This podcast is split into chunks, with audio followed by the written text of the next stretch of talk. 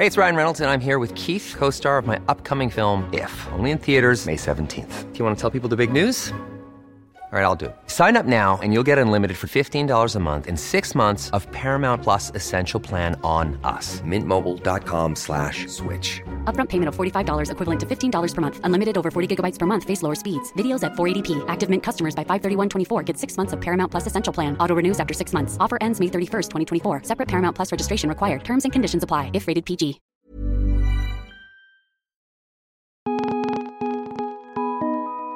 This is the Vice Guide to Right Now, your inside look into the best of Vice. It's Monday, August 6th. I'm Sophie Casas. Today, we're revisiting one of our favorite topics, MoviePass, and looking into all the major changes the service has made in the past six months.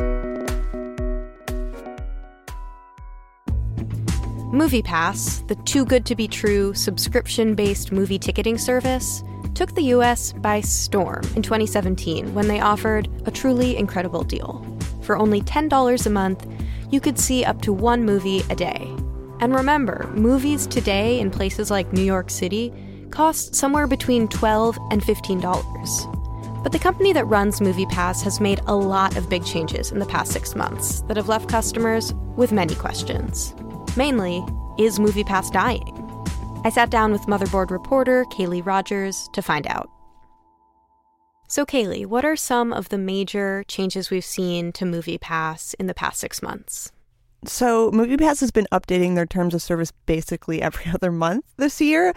So, there's been a lot of major changes. They banned class action lawsuits, so their users are not allowed to sue them anymore. They parted ways with AMC theaters and sort of put something in the terms of service being like, make sure you check the app because our theaters might change day to day. They removed a guarantee that they would let users know of price changes ahead of time. They're not going to do that anymore. Just a ton of stuff every single month.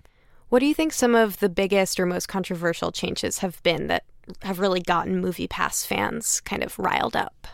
I think the two biggest ones would be surge pricing, which is what I'm calling it. Some people are calling it because it's similar to how Uber increases their prices during times of high demand or areas of high demand. They started doing that for certain movies. So if it's opening night of a really popular movie at a really popular theater, you have to pay an extra fee on top of your movie pass ticket. They also changed it so that you could only see each movie once. It used to be you could see the movie as many times as you want. The only limit is one movie per day. But now, once you've seen that movie with your movie pass, that's it. No more no more viewings. And that one really upset people because a lot of people would maybe only go two or three times a month, but if they really liked this one movie, they'd go see it with their mom and then go see it with their friend and then go see it with their girlfriend. And now it's not an option. Movie Pass always seemed too good to be true to me, and it kind of seems like that's the case now. It was too good, and it's changing, and it's becoming less of a good deal. But I think what people are wondering is do all of these changes in the past six months indicate that MoviePass is dying, or is there some catch that we don't see? We did a previous podcast about MoviePass a few months ago, and that episode sort of focused on how the company was collecting subscribers' data and how possibly that was the company's sort of big money making scheme, but I haven't heard much about that in the past few months. So, what do we know now? Basically, what's happening with MoviePass is they're trying to work out their business model while having an active pool of customers, which is not a necessarily great practice, but they're trying to figure out if there's a way that they can make this work, if they can make it profitable, which it's not now. It's like hemorrhaging money and they have a few ideas. I know the data thing was one of them. Another one that they've maybe thrown out there is asking the theaters that they partner with to get a share of the concession stand revenue because that's where movie theaters actually make the bulk of their money and because movie pass is bringing more people to the movies, they're hoping they can strike some kind of deal. Those are two of the possible options. And in the meantime, they're trying to work out the kinks and, you know, get rid of people who are abusing it and taking advantage and making it so that they're constantly spending more money than they're bringing in. Gotcha. So before we look towards the future of the company, I want us to talk a little bit about its past. Because something that a lot of people don't know is that while MoviePass got big in 2017 when its founder changed the business model and created that amazing, too good to be true $10 deal that we know today, It had actually been running its business for about six years before that. What was its business model then? Was it successful? And what's kind of been the trajectory of MoviePass?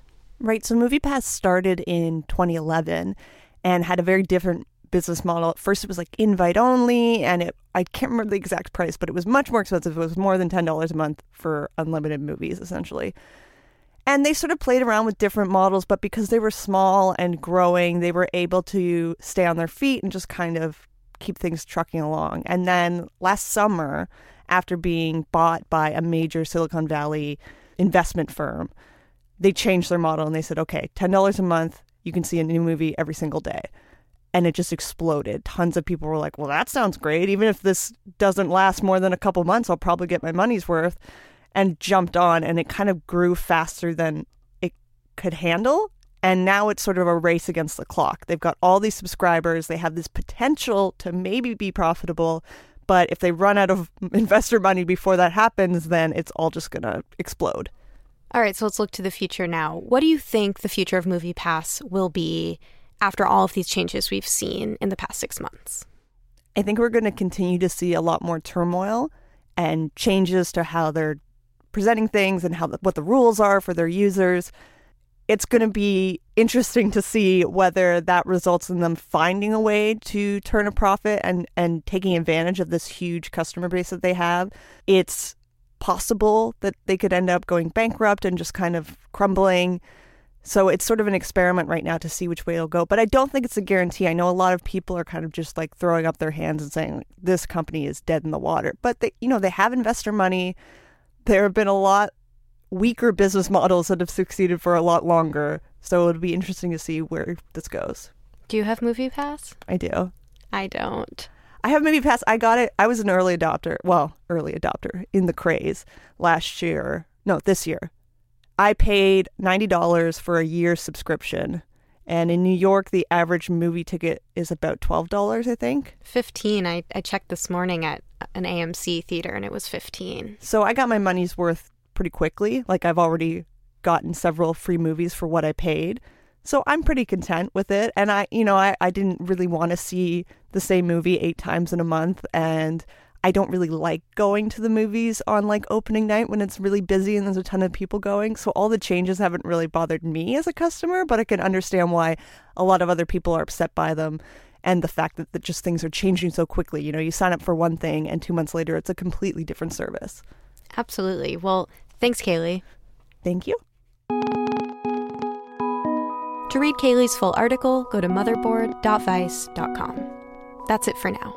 Thanks so much for listening, and make sure to tune in again on Wednesday for another Vice Guide to Right Now.